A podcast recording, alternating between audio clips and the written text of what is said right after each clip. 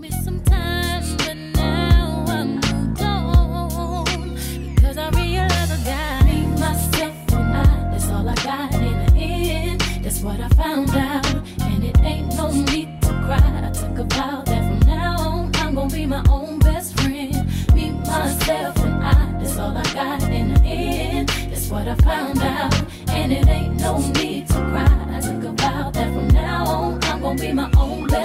episode 13 of the Setting the Edge podcast. I'm your host, Justis Mosqueda. You can find me on Twitter at J-U-M-O-S-Q, the Jew Mosque. I'm here with my brother, my hermano, Charles McDonald, oh, what's up, at Low guys? Draco. At oh, okay, there we go. I had to get that one in there. Say what's up to the people, Charles.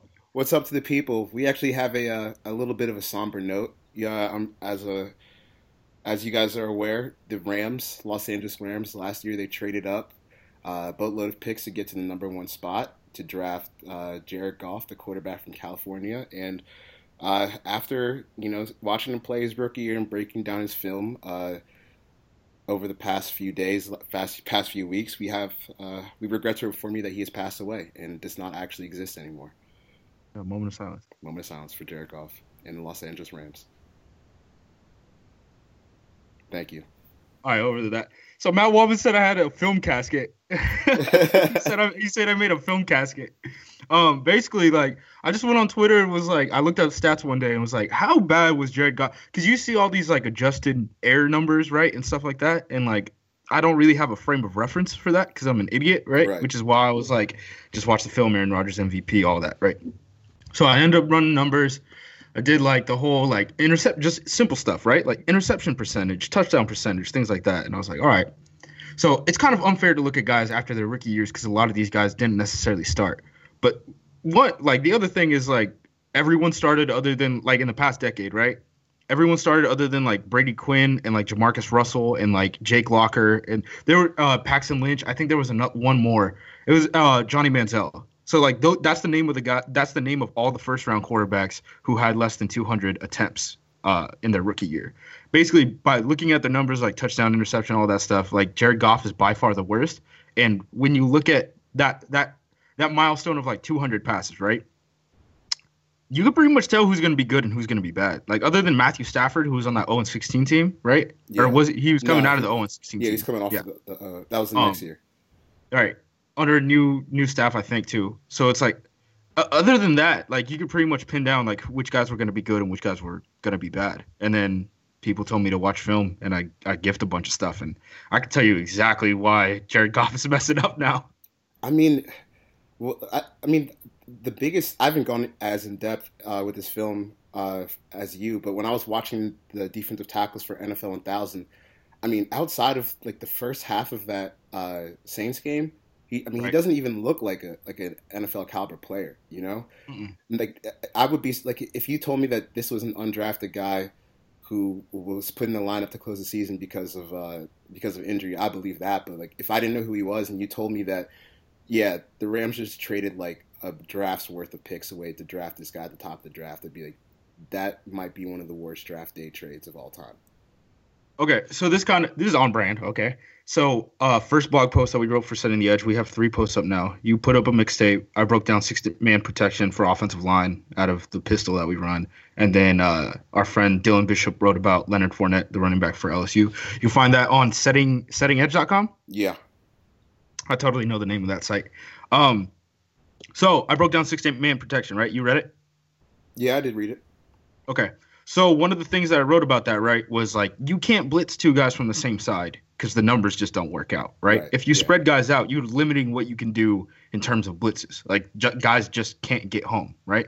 So when you watch when you watch the Rams, right, one of the biggest differences is that when so if if Goff has a tight end, right, that means he brings another guy in the box and that means he has to keep track of another potential blitzer, right? Yep. and he has no frame of reference for that at all. So like when people talk about numbers and matchups and things like that, and that that's why Goff was going to be good in the NFL.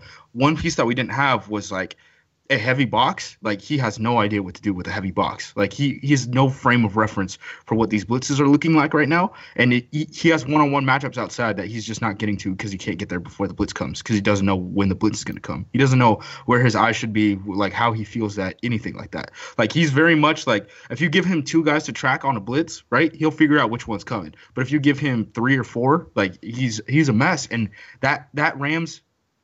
Okay, to run the offense that would best suit Goff, right?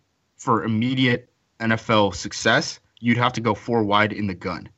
Okay, I don't care Yeah. what the personnel is, like tight end, whatever in the slot, but uh, not an inline tight end, right? And you're really gonna run Todd Gurley with a with a five man with a five man, five dudes blocking, right? Like that's they, they can't coexist right now. They Yeah. do the same thing. But what's pro- the problem is they sided with Todd Gurley. Okay, so on first and second down, they're still running under center, right? But people talk about blitzes in the passing game, right? They don't think about run blitzes. Like run blitzes are still a thing. Like if you have a run blitz, you have man coverage across the board. Your your linebacker's not too gap. All he has to do is shoot a gap, and him shooting a gap against an offensive lineman is easier than a nose tackle shooting against the offensive lineman. And we ask them to do that all the time. You know what I mean? Like Yeah. linebackers are just quicker. If you're sending a linebacker on a blitz, there's a better chance of you blowing that up. Um, you could watch the Arizona game. I could tell you this for a fact. I mean, they're blitzing. They're basically in. They're in cover. They're in. They're in man free, right? Or they're in cover zero basically the entire game. And they're just sending blitzes because what's happening is they're running. They're running under center early downs, right? Because they're trying to get Todd Gurley going, but they can't get him going because they're sending blitz. But because they only have one receiver to each side or two receivers to one side or whatever, right? They can't really pass because like your quick game concepts, they're concept, they're passing concepts. It's not like you know what I mean? Like it's Mhm. like slant, like slant flat or something like that, right? Where you're picking a zone. Um, if you have a tight end and a receiver and the receiver's outside of the numbers, you can't really run anything super quick against a blitz, right? So they, they have an identity problem that basically gets him third and eight all the time. And third and eight, Jared Goff, dude, dude, It- legitimately in seven game in seven games he made two good passes, two good vertical passes. That's Yeah, it. and one of them was called Two- back, wasn't it? Yeah, one of them was called back. One of them was a touchdown. The other one was the the first touchdown against the Saints, which was a legitimately great pass. Um, you saw a process every once in a while that did let him go deep, but like his mechanics and all that broke down because he's kind of scared of the blitz already. Uh, which like if people want to talk about uh, David Carr, Blaine Gabbert, all that, right? Like I mean, there's at least signs of it, right? Like I don't know if I'm totally gonna diagnose him, but there's signs that it might be. Um, Yeah, and I I, I don't see- know, man. It's just a problem. Like there, I can't, I can't imagine how this team is effective on the offensive side of the ball unless they basically neuter Todd Gurley and they go four wide and they just go quick game with Jared Goff. And then when teams blitz and man, he has to hit deep shots that he hasn't hit before. Yeah, and I, I think like when, when you're talking about him being afraid versus blitz, he got a lot of credit at Cal for you know, I think aesthetically looking uh, like he was reshuffling and resetting his feet in the pocket. But I always kind of took it as like, I mean, maybe this dude was just like scared because, I mean, besides like Peyton Manning, how many, like, how often do you see guys?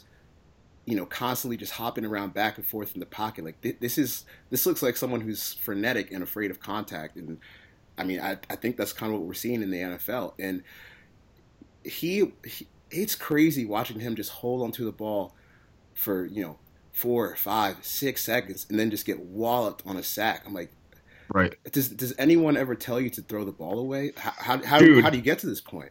There's a sack against the New England Patriots. I can't remember uh, what quarter it is, but they sent a slot blitz from the wide side of the field, and he didn't even see it. Like he's totally willing to just hold on to that ball for forever. Um, you talk about him moving around frenetically. I think it was against Seattle. You responded to the tweet against Seattle. He had that missed touchdown where like Oh. he's scrambling around. He looks like Johnny Manziel sometimes. I think uh, Kean Fahey, friend of the podcast, right? Uh, at at Kean as fuck on Twitter. Um, bleep bleep that. Uh, at at Kean AF on Twitter, um, he was talking about how Goff, like no one turns their back to the ball or no one turns their back to the play more than Jared Goff because he'll see the pressure and he just he thinks he's more athletic than everyone and like it's just I don't know if it's a learning curve thing, right, or anything like that. But like he very he has a lot of problems, right? And some of these problems I've never seen get developed. And when you look at the threshold of 200 passes and having 200 data points, right? Um, is he gonna get better? I don't know. Like I I don't think we've ever seen this. I mean, he's the worst quarterback of all time.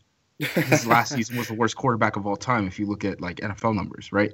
Adjust uh, all these advanced stats and things like that. I think the only player who in under 200 passes in the past decade, first round picks, right, who had a worse year than him. Like the only guy who was even close was like Brady Quinn, right? And like Yeah. Brady Quinn was like out of the paint before he was even in the paint.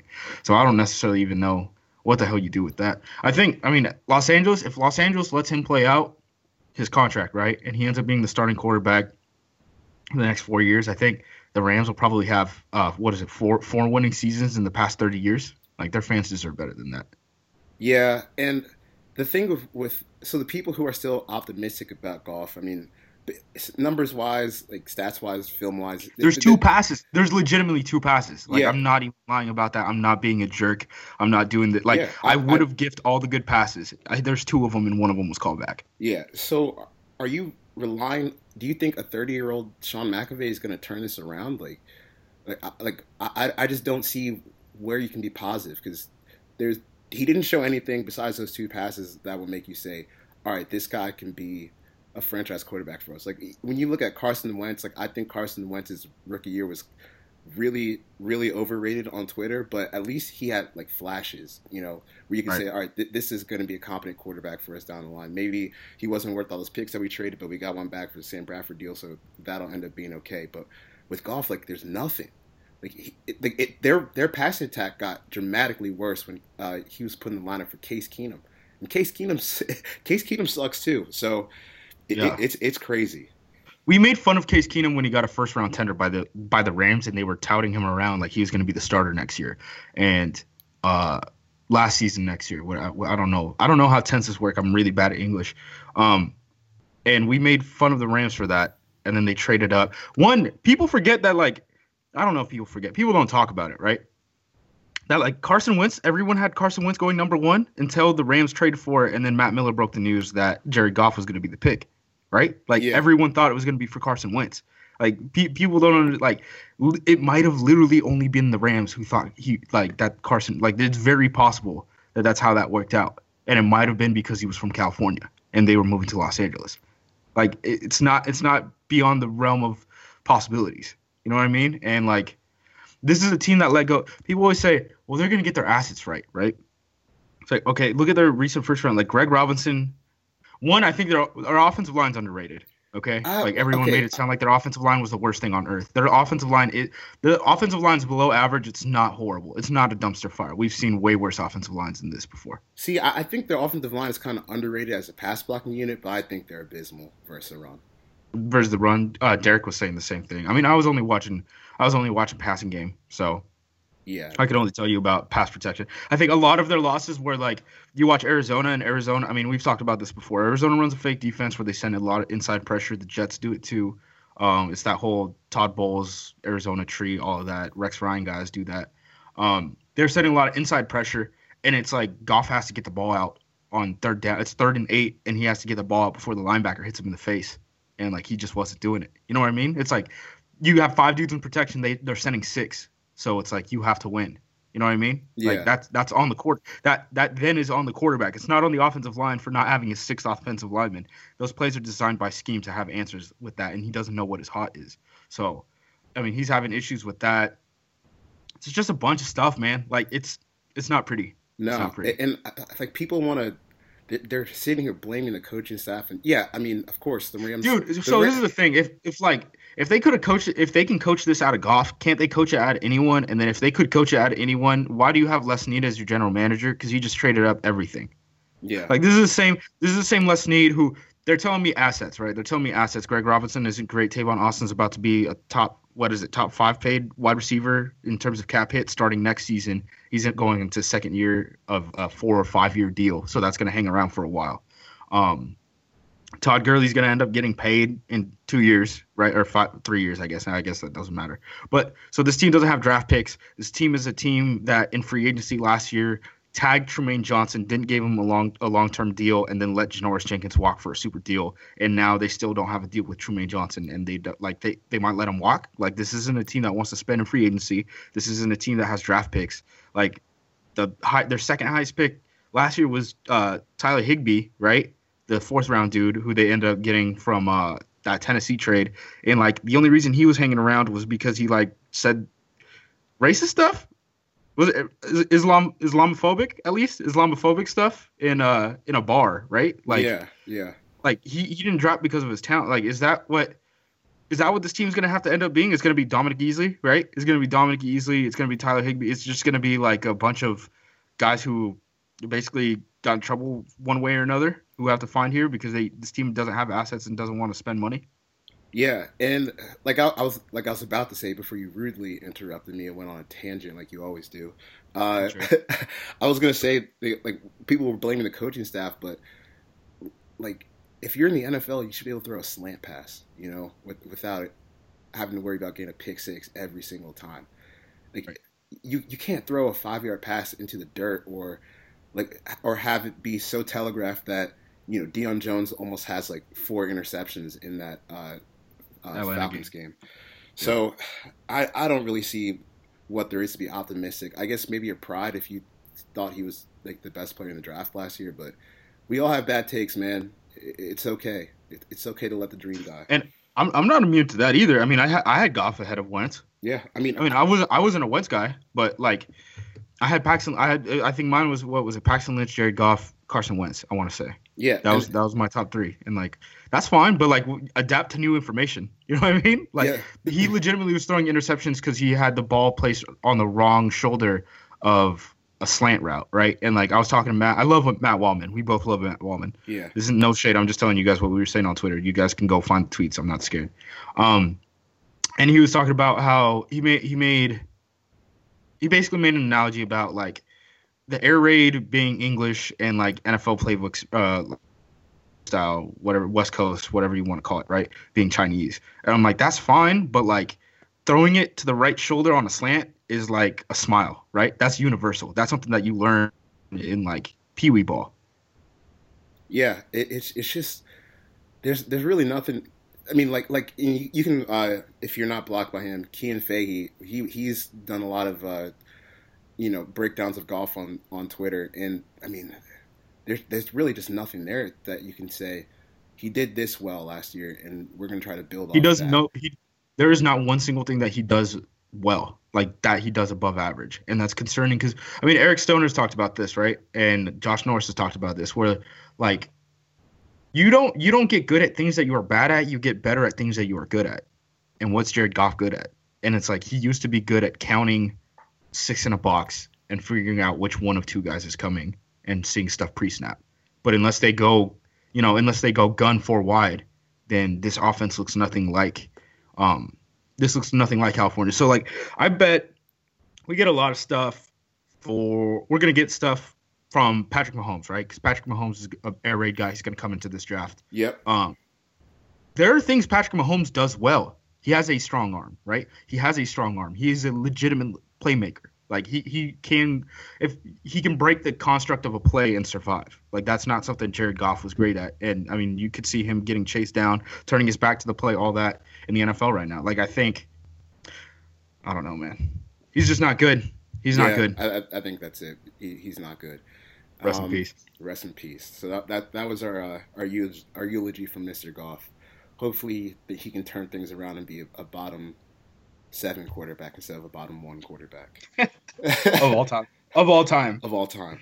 Of all time. Okay. So uh the world is flat and Darrelle Revis got beat up in Pittsburgh or he beat someone up. Yeah. I mean the way that that, that uh, arrest warrant described it, like he got charged with like assault, terroristic threats, and like dude, like what what happened? you know? Yeah. At first, it sounded like like he he got jumped. Like, That's yes, first sound, sounded like he got jumped. Yeah, it sounded like he got jumped or like they're harassing him. he was just like, "Hey, come on, guys, just leave me alone." But then now that he like he turned himself into the police and like when I saw when I saw he got he got the terroristic threat charges, I honestly just like died laughing because that that's intense. That's really intense. They're gonna put him on. They're gonna rename rename uh, Rikers Revis, bro. Yeah, it's done for. Revis silence. I mean, he's he's done in the NFL. That's one other thing is people were like, "What if Darrelle Revis moves to safety like Charles Woodson?" And I was like, "Do you mm. understand how much money Darrelle Re- like Darrelle Revis is making, man? Like that's not safety money. That's like still top end cornerback money. Like Yeah. there's no way. So uh who is it? I want to say uh Albert Breer. Uh yeah, Albert Breer from NFL Network was the guy who was like, dude, there's like they were gonna cut him anyway. I was like, I told you guys, y'all are some idiots. Yeah, I mean, Um it's sad because I mean, I think Revis is the best. I mean, he's the best. Revis, Prime the best Revis corner, was the best corner. best corner I've ever I- seen, easily. We talked about this last week, right? Where I was like, I think Marshon Lattimore can be Revis good, which is better than Sherman good. And Oh, somehow yeah. people don't understand the difference of that. Yeah, Um the Revis Sherman. You see his back in the attorney? What does attorney say? his attorney was I I just saw I just saw a clip and he was like re like my, my client didn't hit anyone, but if he did hit anyone, it was it was out of it was out of self defense. It was like, all right. Was the OJ if I would have done it, If if I would have done it, if I would have done it, I didn't, but yeah. this is how I would have done it. yeah. So Yeah. there Revis, uh bad luck going into free agency. Yeah, and it, it's a, a. I mean, he he has crashed and burned uh, to close his career. I I mean, it, it's crazy because I mean, when you go back and look at his pro day numbers, I mean, he is he's like he was like an all time athlete coming out of uh, Pittsburgh, and Father Time's undefeated. It, it just kind of crashed and burned on him towards the end, and he just can't run like he used to, and he, he's out here getting smoked by Terrelle Pryor and the Browns, and Kenny Britt has way with him too. It's just it, it's it's hard to watch him now. Hopefully, he just Yeah, retires so we don't have to do this anymore.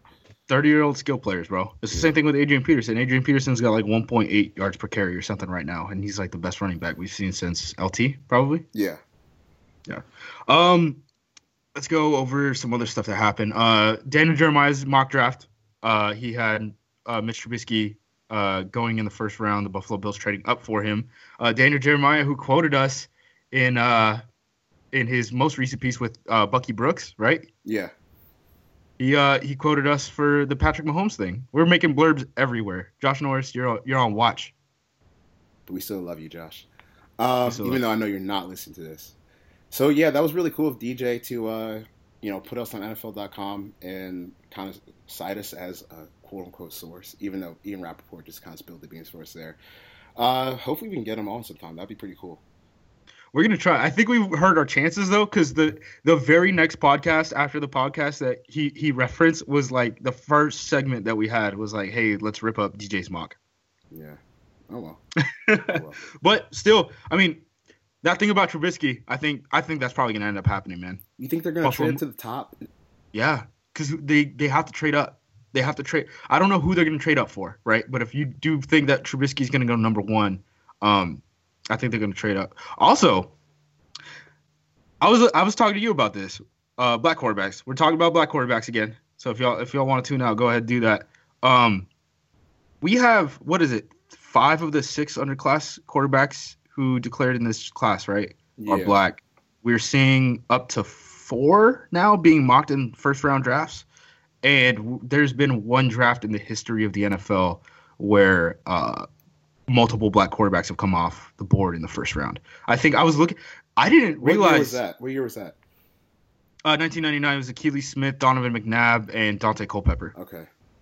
But like, so that's 1990 when Andre Ware was drafted was the second time a first round black quarterback was taken. Yeah, and I mean, I think what I, I looked it up and I think it was like 14 of the 32 NFL GMs um, were in the league at the time that Andre Ware became the second black NFL first round quarterback. So it's like when people say like, oh, the NFL's changed, it's like these people are still kind of hanging around, right? So like if you do think that at least some bias is hanging around, right? Like these people haven't been replaced. no, and I, I think you were telling me that only two black quarterbacks have ever gone number one in the draft: Cam Newton and Jameis Winston. No, no, no, no, no. So I mean, Mike went. Mike, Mike went one too. Um, Oh, yeah, but yeah, that's right. I, I was telling you, uh, like as it as it stands today, right? You can watch Tampa Bay go against Carolina, and in 2017, that might be the only first round black quarterbacks. Like you can point to one game and be like, they're they're all playing in this one.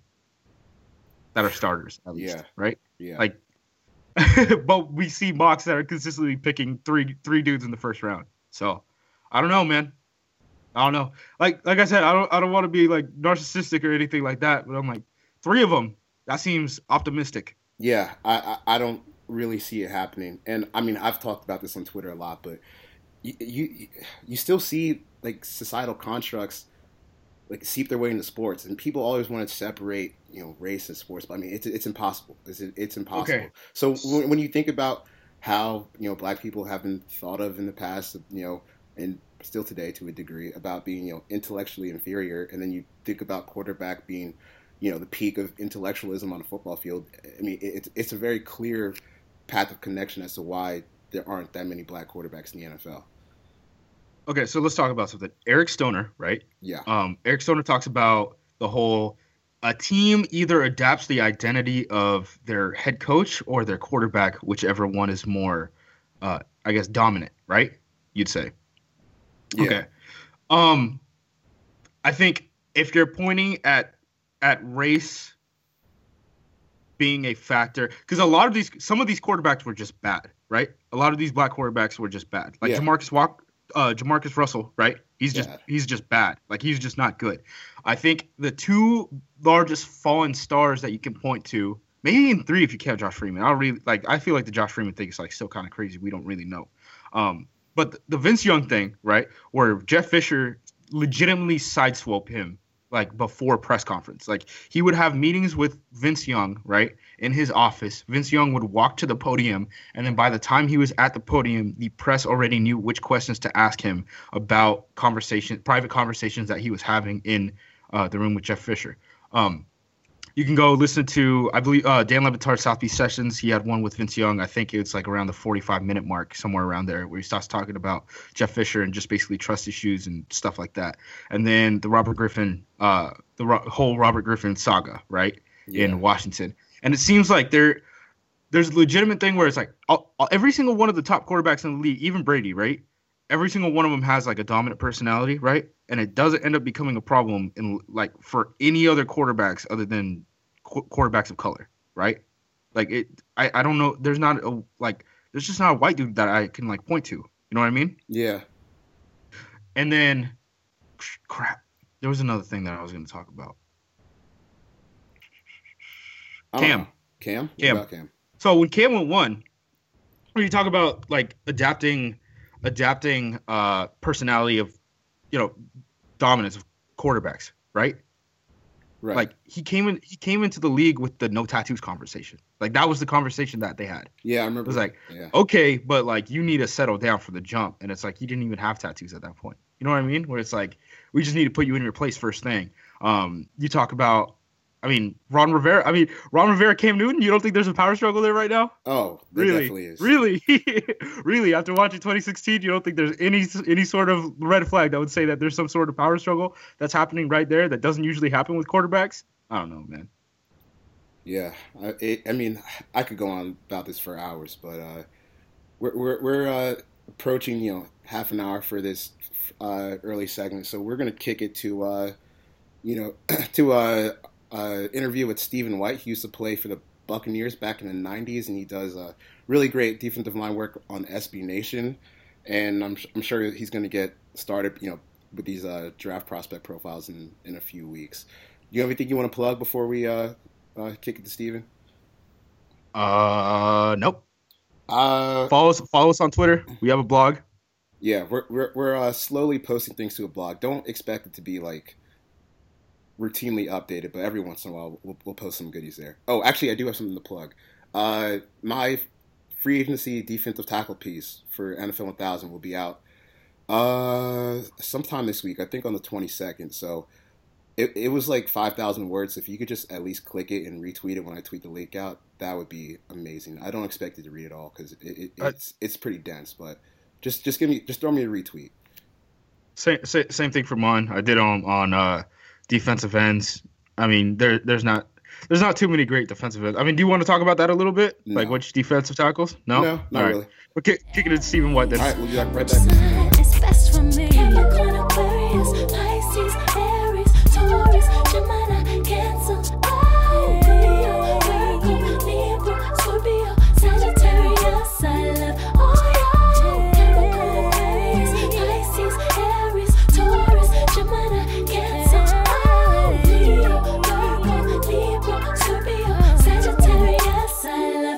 We're here with our guest Stephen White. Uh, you can find his work on SB Nation. Uh, Stephen, go ahead and say what's up to the people. What's up to the people? So you're so this is a I mean this this podcast is loosely based around football and Chuck and I both played uh, defensive line ball. I coached defensive line ball. He coached defensive line ball.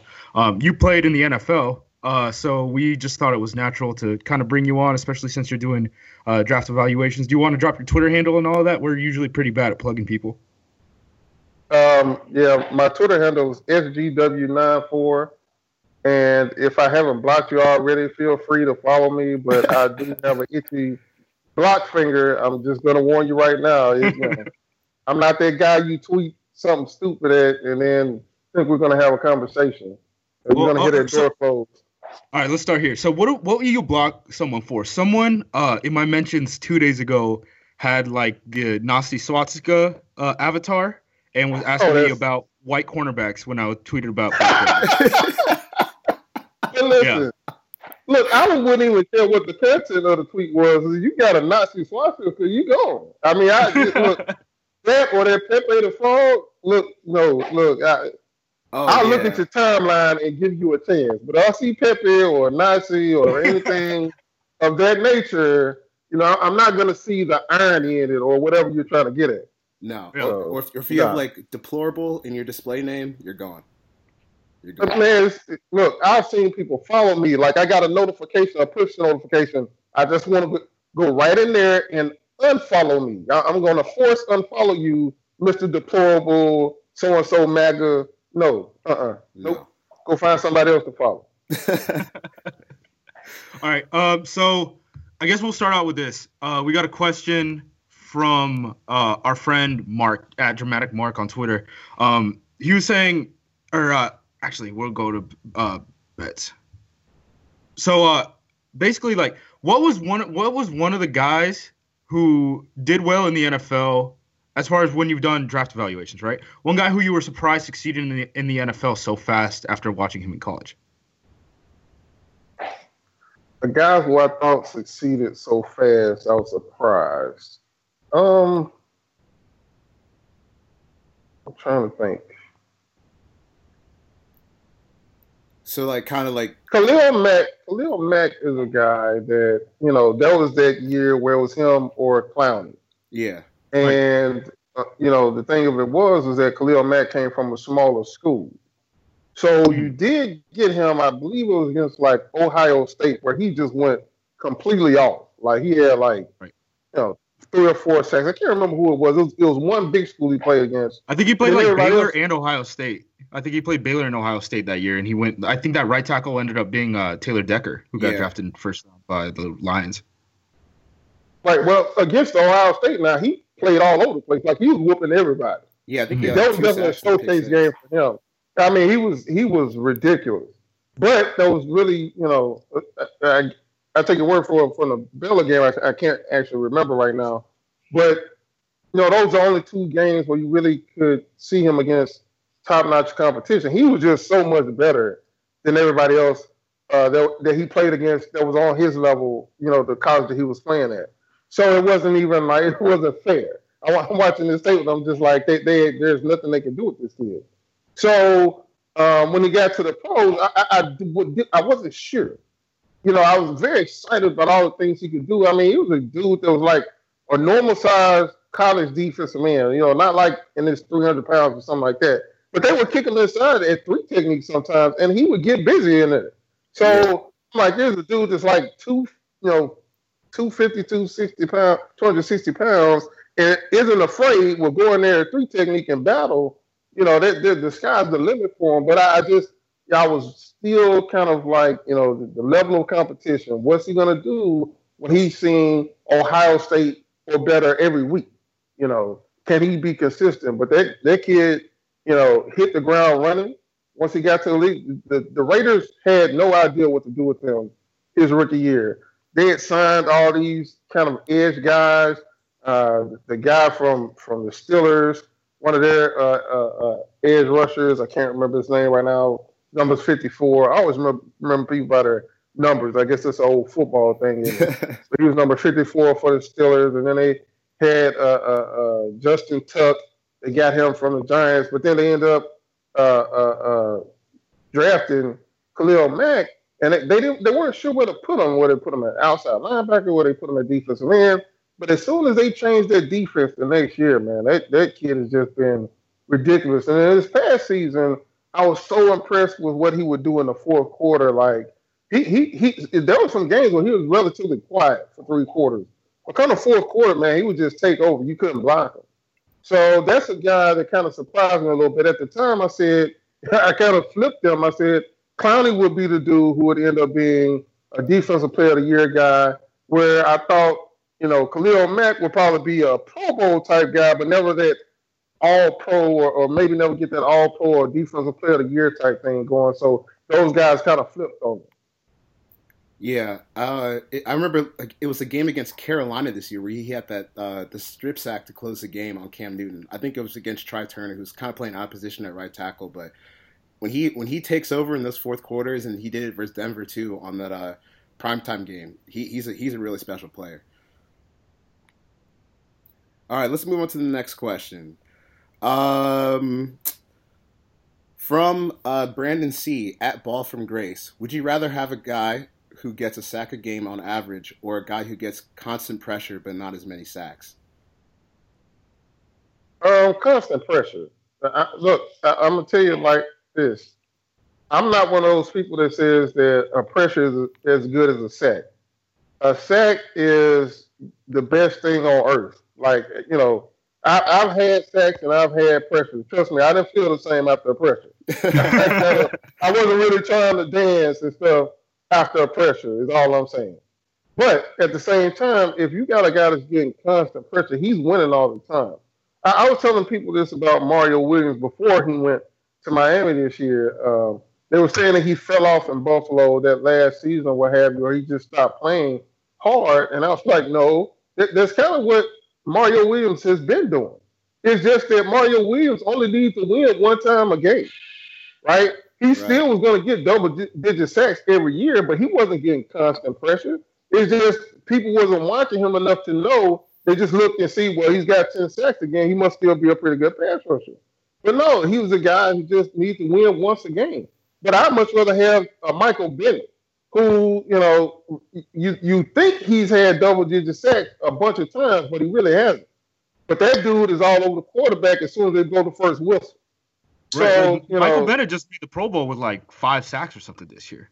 Like, and right. he still, and he still is like, you watch and you're when he when he was healthy. I mean, he was banged up for a bit. When when he was healthy, you're like, this is still Michael Bennett. You know what I mean? Like the numbers just sacks sacks are kind of tricky, man. Sacks are sacks are super tricky, especially for a guy like Michael Bennett, right, who's rushing from the inside. I think pressures matter a lot more on the inside than they do out too.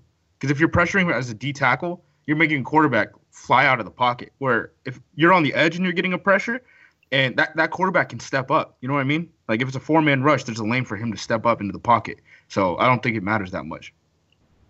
Oh, just, let, me clarify this. When I say pressure, I'm not talking about you just almost get there. Like, and and that's something I, I make sure I try to do in my writing. I want to make sure that everybody understands exactly what I'm saying. When I say pressure, I'm talking about you hit the quarterback as he's throwing the football, or you force him to throw the football away, and the ball is incomplete. That is my definition of a pressure. So I'm not just saying like, you know, when I say a pressure, I mean that the result of the play is the pass was incomplete and you were the closest person to the quarterback at the time, forcing him to make that throw. I like that because I mean you see a lot of times where uh, a guy, a quarterback will get pressure, but he'll just roll out of the pocket and still complete the pass. I'm like, yeah, you can chart that down as a pressure, but the play was still a positive for the offense. So I think that's kind of where there's a divide between you know the definition of a pressure, and I, I like it better if you if you just cut it off at the pass was incomplete, that's a pressure. If the pass was completed, then you, you don't really need to mark it up as anything. Right. Like if, if I was going to hit it up, if I was going to write it up as something, I would just say uh, a hit on the quarterback. I, I, used to track that when I was uh, evaluating the Bucks uh, uh sometimes. But you know, other than that, I mean, it, yeah, like you said, it's great. You made a move, but who cares if they completed the pass or if he ran for a first down? Yeah. Right. All right, so we got another question from our friend at at the Ben Natan. Um, he, he's uh, he's an Oregon fan. Uh, he saw Arik Armstead and DeForest Buckner both drafted to uh, San Francisco when they were running that that three four. I don't three four doesn't mean what it used to mean, but it seems like San Francisco now is switching to a Jacksonville style uh, four three. Where do you think that that uh, Arik Armstead and DeForest Buckner are going to end up fitting in that defense? I gotta love how you said there was a Jacksonville style four three rather than a Seattle style four three. yeah, I love that. I love that. But um, I have no idea what they're going to do with both of those guys because they're the same guy in that Right. defense. In in the Seattle or Jacksonville or um, now kind of you know the Atlanta four three. You know, a lot of times you have a strong end. A guy goes from uh, side to side. You know, if there's a tight end or something like that, and they only normally they only really play on early downs unless they're a guy that you can kick inside a little bit too. Uh, you know, on passing downs. But they're, they're I mean, they're both like six seven. They're both you know strong as hell. Uh, you know, not necessarily the the most athletic guys, but you know they're they're, good enough. But you know, you you only really need one strong defensive end. right. Um, so, and both of I think both of those guys were first round picks. I know uh, Buckner was pretty high too. Yeah, I think I I, think they I both just- went first half of the first round, so they're both like super high first round picks.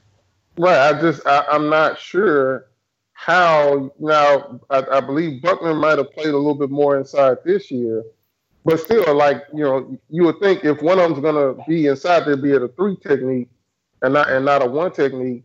But I just you know I They're don't not super athletic either. Look at either of those guys being like Michael Bennett or um, you know the, the the kid the Jacksonville just signed from Denver this year, Malik Jackson. I don't see those guys being uh, uh, Buckner and, and the other kid. I don't see them being like those guys. So I, I don't know. You know, it, it'll be interesting to see how they work it out. Sometimes uh, it works out. It works itself out, and then sometimes it doesn't. Uh, I- you know, Mario Williams. I, I've said before the Dolphins signed him, where are they going to play this guy? Because uh, when Cameron Wake gets healthy, you got two guys that only play left defensive end. Yeah. And sure enough, about the middle of the season, it was pretty evident that, that Cameron Wake was out playing Mario Williams, and Mario Williams couldn't play on the right side, so he was the odd man out. So uh, it could end up being a, a very similar situation where you have just, you know, two guys who are so similar that you'd be better off kind of, you know, leveraging one of them for some other kind of asset like a draft pick. Yeah, it's also it's it's interesting because you don't really see teams play with like two interior guys that are both six seven, and I, I think what the only uh, like example I can think of that working would be like uh, John Henderson and Marcus Stroud in Jacksonville back in the day. But usually you don't. I feel like you don't really see teams with like two interior players that are that tall. I mean, just because it, it's it's hard to play inside like that. It really is, and um, I, I think Tennessee kind of tried to do that a little bit, but but but the guys they had were like six seven. They weren't quite that tall. But the Albert Haynesworth, you know, six five, six six. But it, it's just you know when you can only name one or two teams where that kind of things has worked or they've even tried it, then I'm not necessarily sure that that's the way to go with it. So um, we'll see. Right. Um, That- it- look, they're thing- starting they're starting all the way over anyway. So to me, I, I don't really see, you know, anybody on that team on either side of the ball where you can say, well, we can't do without this guy. Even even though those are two young players and they just got there, you know, I, I don't see them being so attached to either guy that they're just like, well, we're just gonna, you know, put square pegs and round holes to make it work because we just can't, you know, bear to to, to lose either guy. I, I just, you know, they're, they're starting from scratch, so who really cares? Yeah, this the Stroud Henderson thing almost kind of reminds me of like when now that people get a look at Russell Wilson and they're like, all short quarterbacks are Russell Wilson. That's how I almost feel like everyone's saying tall tall defen- tall defensive tackles. Every single one of them's Hen- Henderson, and I'm like, that's not that's not really how that one end up ends up working most of the time. Like it's just kind of hard to. One of those guys Well, is gonna have to play nose tackle if they play inside, so it's like that's not that's just not gonna work. One of them's gonna play three, one of them's gonna play five or whatever. Look, I, like I say, when you can think of one or two situations where it worked, then it's probably not the way to go about it. You know, normally, you know, you, you talk about uh, uh, uh, you know a situation that's actually common. You have plenty of names you can come up with. If you can only come up with Henderson and, and, and uh, Stroud, I mean, yeah, that's telling you right there that's probably not going to work out. And it's not like Jacksonville won a championship with those guys. Right, Yeah, that is right. true. All right, Uh, so we got another question from uh, our friend Logan underscore M underscore Marty. He said, "What's one thing on tape that makes you say no to a player player immediately? Is it going to end up being first step?" Nah, it, look, for me, I, I feel like most guys are, are coachable. So technique stuff, I usually, I may not like it, or I might just be like, who who is their defensive line coach? He's terrible. But I, I'll, I'll kind of, you know, give a pass on it. Uh, effort is a big thing with me, though. Like that, that will really, you know, cause me to to look at you sideways. Chris Jones, uh, uh, the kid for Kansas City, that they, they got in like the second round, to me was absolutely a first round talent, but I didn't see first round effort from him all the time because he would he should have been literally unblockable in college. Like he was that good anywhere. You could have put him anywhere. And I said when he got to, to the pros, they probably would just line him up all over the field and let him just whoop on people. But he, you know, I, I just know that w- when you have bad effort, man, effort usually doesn't get better from college to pro. It, it, it usually doesn't. Now, it might stay the same, but usually you're an effort guy. If you're going to be an effort guy in the pros, you are an effort guy in college. So, you know, some guys maybe are late bloomers or whatever, but for me, if there's one thing that really does kind of rub me wrong about a guy, it'll be effort. Yeah, and I, I feel like like once you get to the league and start getting those paychecks, I feel like I mean obviously I I, I can't speak from experience, but it'd be I feel like it'd be a little bit harder to motivate yourself a little bit if you already had you know those effort issues in college. Well, it depends on how, how big those paychecks are. like if you're a guy, you know what I'm saying? Like if, if you're a guy, see, this is the thing people don't really so, sometimes understand about being a professional football player, right? There's like 10 guys on every team that know for sure, hey, I'm good, regardless. It don't really even matter. Now, that doesn't mean that they're going to rest on their laurels. Usually, the reason why those 10 guys have that kind of a, a, a, a peace of mind is because they worked so hard already, and now they got you know a big contract, and they they've earned this, and they've you know been Pro Bowls or whatever. But most of the rest of the roster, man, might be week to week. Like if you know if you miss enough blocks two weeks in a row, they might get you up out of here. The, the only reason why I ever got to be on the active roster um, after the six week of my my rookie season was because the guy who I ended up replacing on the active roster uh, showed up late to a meeting and then got in the game and, and, and couldn't stay in the C gap. And we let uh, Barry Sanders backup run for over 100 yards on us after Barry Sanders had already run for over 100 yards on us. So, like, you know, literally that dude, he, you know, he might have thought he was good for that season. He played six six weeks already, but they got rid of him and, and elevated me because of those two things. So, um, when you're in that situation, it's easy to stay motivated because you just don't know. Like for me, I got cut several times my rookie season. Thought I might get cut again after that. Um, was always, you know, you get down to the last week of training camp, and they'd always run this column here in the paper. It said on the bubble, and every single time, even when I thought, uh, uh, you know, I had done a great job all preseason, every single time there's my name on the bubble. So it's a little bit easier to stay motivated in that situation. Now, now the back of the roster guys are making a lot more than we did back then. But still, you know, if you if you really want to be an NFL football player and you're not one of those ten guys who already have the big contract or just, you know, was, was drafted in the first round or whatever, and just know you're gonna be there, I, I think it's easier to stay motivated. All right. That, that's a that's a great answer. So our, our next question from uh, our pal Derrik Klassen at QB Class. What are the advantages and disadvantages to having two uh, defensive tackles who can play both spots like Carolina does versus a more traditional setup? So you well, here's the thing. It, it, it's not. It's not. Look, if you got two guys who can do both, of course you're in the best possible situation. It's just most people don't have two guys who can do both. That's the issue. You know, who who thinks you're gonna get a, a Star Lotulelei, uh, uh, uh, uh, and then follow it up and, and, get the other kid, um, Short. Kawann Short, and, and, even Kawann was kind of a late bloomer. He, he only got uh, double digit sacks last year for the first time. Um, so you know when you are fortunate enough to you know roll two sevens like that, then I think every team would do it if if, if you could. It's just you normally are not going to find that because it's so it's really.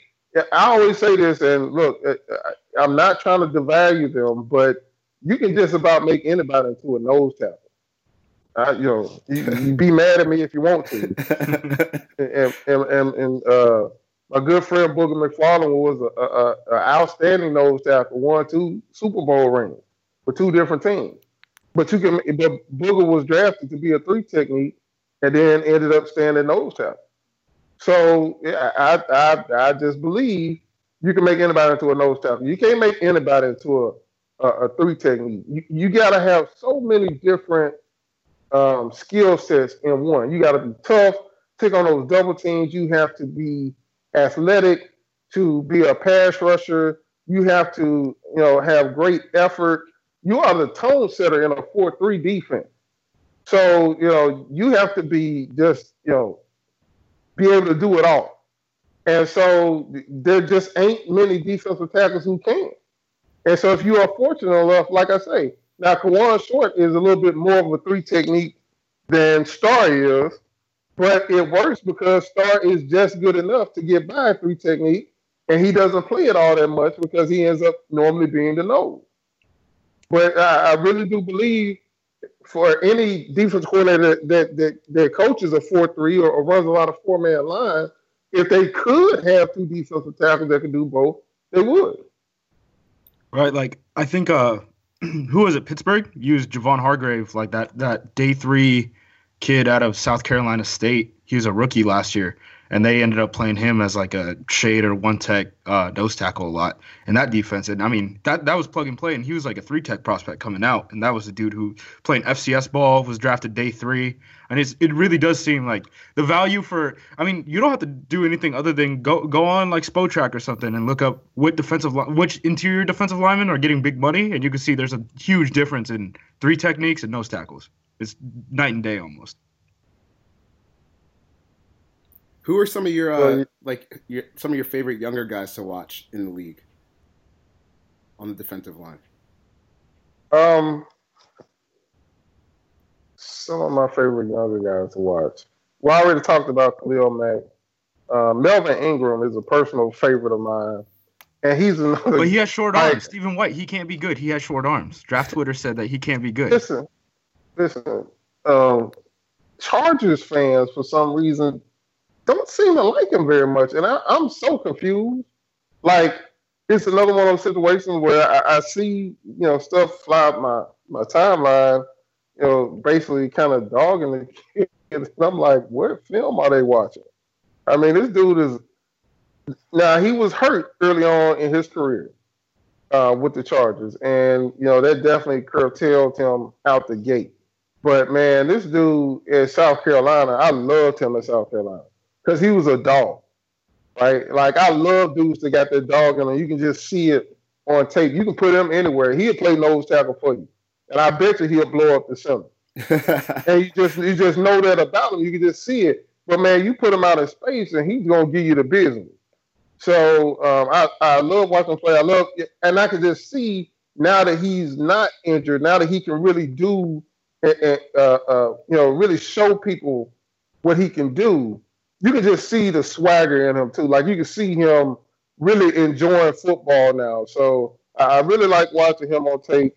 Um, of course, Aaron Donald is just phenomenal. Oh, yeah. uh, you know, he's probably now he, he was the rare guy who had bad effort, but he made me get over it. Like he was that good in college. In college, I mean, they lined him up at defensive end in the bowl game, and he just whooped the right tackle so bad it wasn't even funny. And he's a defensive tackle, Yeah. you know. And, I mean, he just he can do it all. And, and now, now I'm, I'm I'm a little concerned about to switch to, to Wade Phillips because I know while everybody wants to to to say that the three four and the four three ain't that different anymore because so many teams run nickel. That that's just that's just not true. That's just not true. And so we'll we'll see what Wade does. But Wade is a three four guy. That's who he's always been. Yeah, he runs four man too, but he runs a lot of four three. And really, like that was the cheat code that he used against the uh, Panthers in the Super Bowl. He went a lot of three four alignments, uh, so a lot of green dogs and red dogs, and it's a lot harder to kind of you know navigate those blitzes when you have true three four alignments. And I think that's why he really uh, uh, enjoys running that defense. But you know, Aaron, Aaron Donald is a lot of things, but he's not a three four uh, defensive end or defensive tackle to me. He's he's a four three up the field guy all day long. So you know, I, I may not I may not enjoy his film as much this season. We'll see, but um, he just does things on tape that not very very many other men that's ever played the game could do. Yeah, I, I'm I'm still not convinced that Aaron Donald is human. I mean, he ran a four six at 285 pounds, which is just Yep. that that's Yep. crazy. I see. I, I see. I played with two, you know, freaks of nature. Basically, Warren Sapp did the same thing at over three hundred pounds, and so did Booger McFarland. So, uh, you know, it, it takes a little bit more to impress me, Yeah, like some people, because I got to actually practice with two guys that weighed over three hundred pounds that you know ran like some receivers. Um, but yeah, that kid, he, you know, I said a lot of people will say, "Oh, this guy's the next Warren Sapp or that guy." The only guy I've ever really said that about is Aaron Donald, yeah. and I, th- I think you know so far he's proven right. You have any funny like Warren Sapp stories from back in the day that are not too egregious No, to say?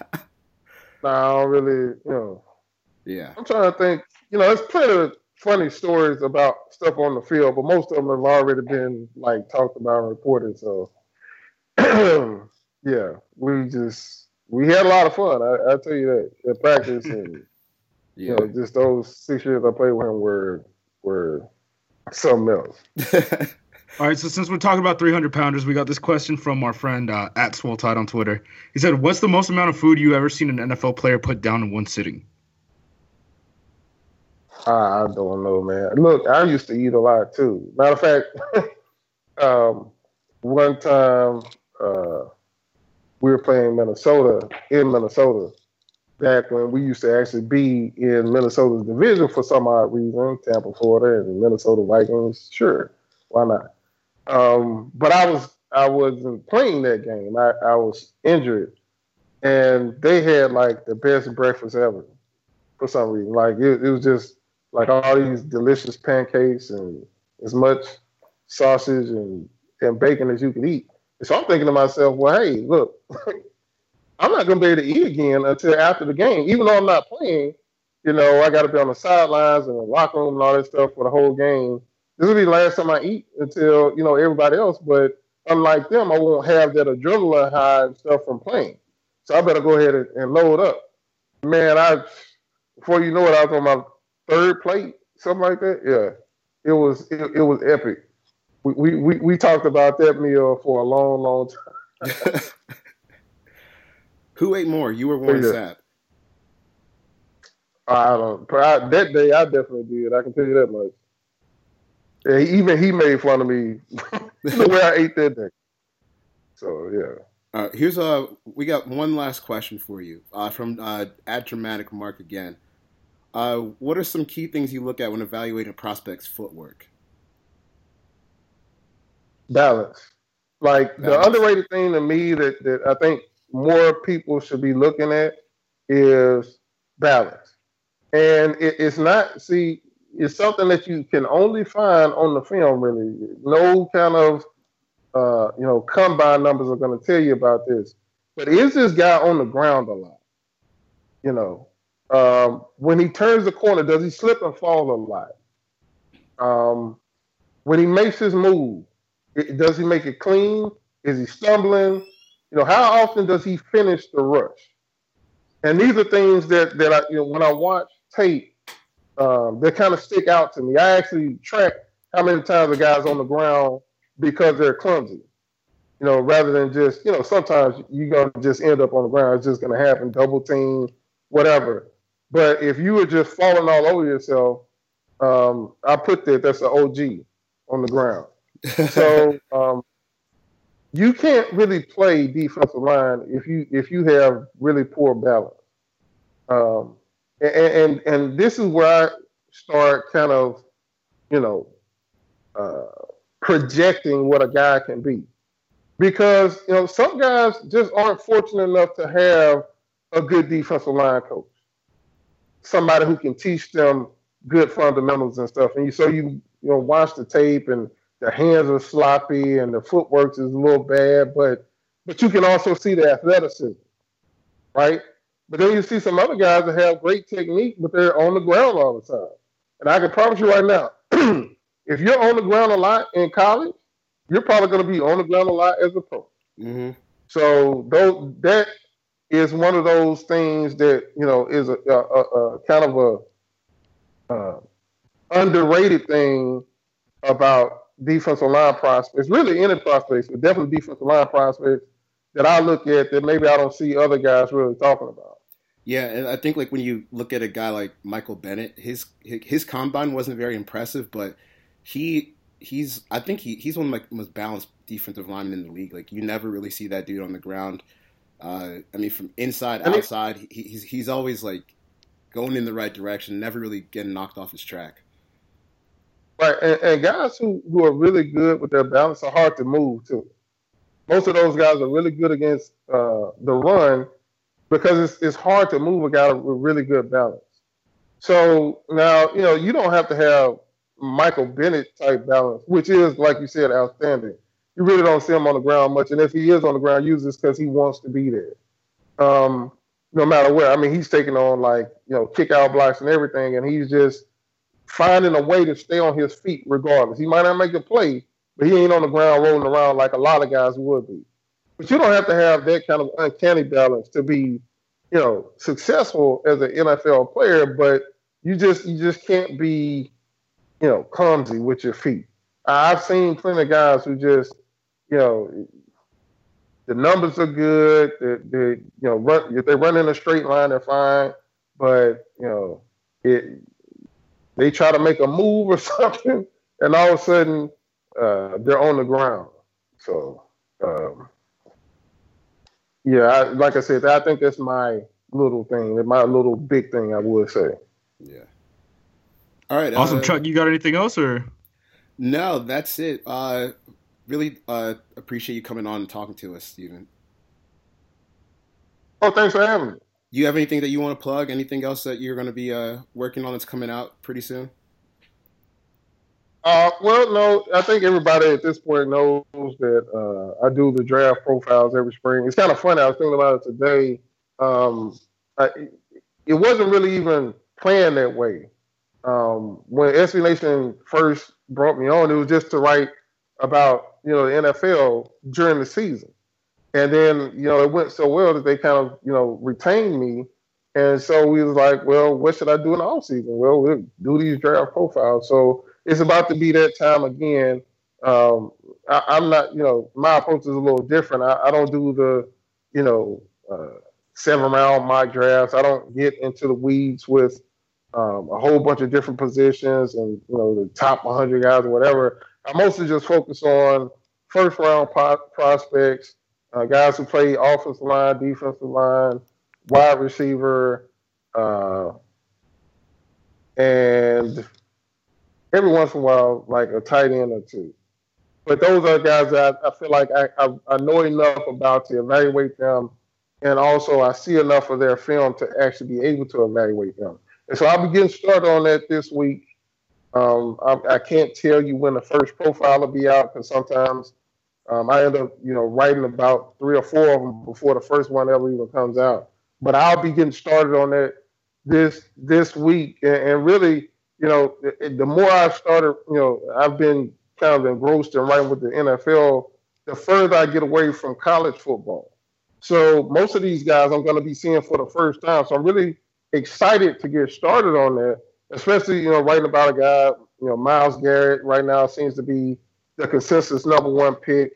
I did see him a little bit last year when I was watching film on other guys, and, and a guy that I'm very familiar familiar with, Derek Barnett, is another guy I'm looking forward to breaking down. So I'm about to get started on that. You know, anybody, you know, if, if they follow me or they can follow me on SB Nation, just you know, go to my profile. Uh, those uh, draft profiles should be coming out pretty soon. Now, last year we actually did some draft uh, videos, and I think we might be doing those again this year too. Awesome. All right, so that's gonna wrap up episode thirteen. Thirteen. Yeah, yeah, episode thirteen of Seventy Edge. We'll be back next week with our good pal Miko Grimes to talk about who knows what the hell what. All right, see you guys next week.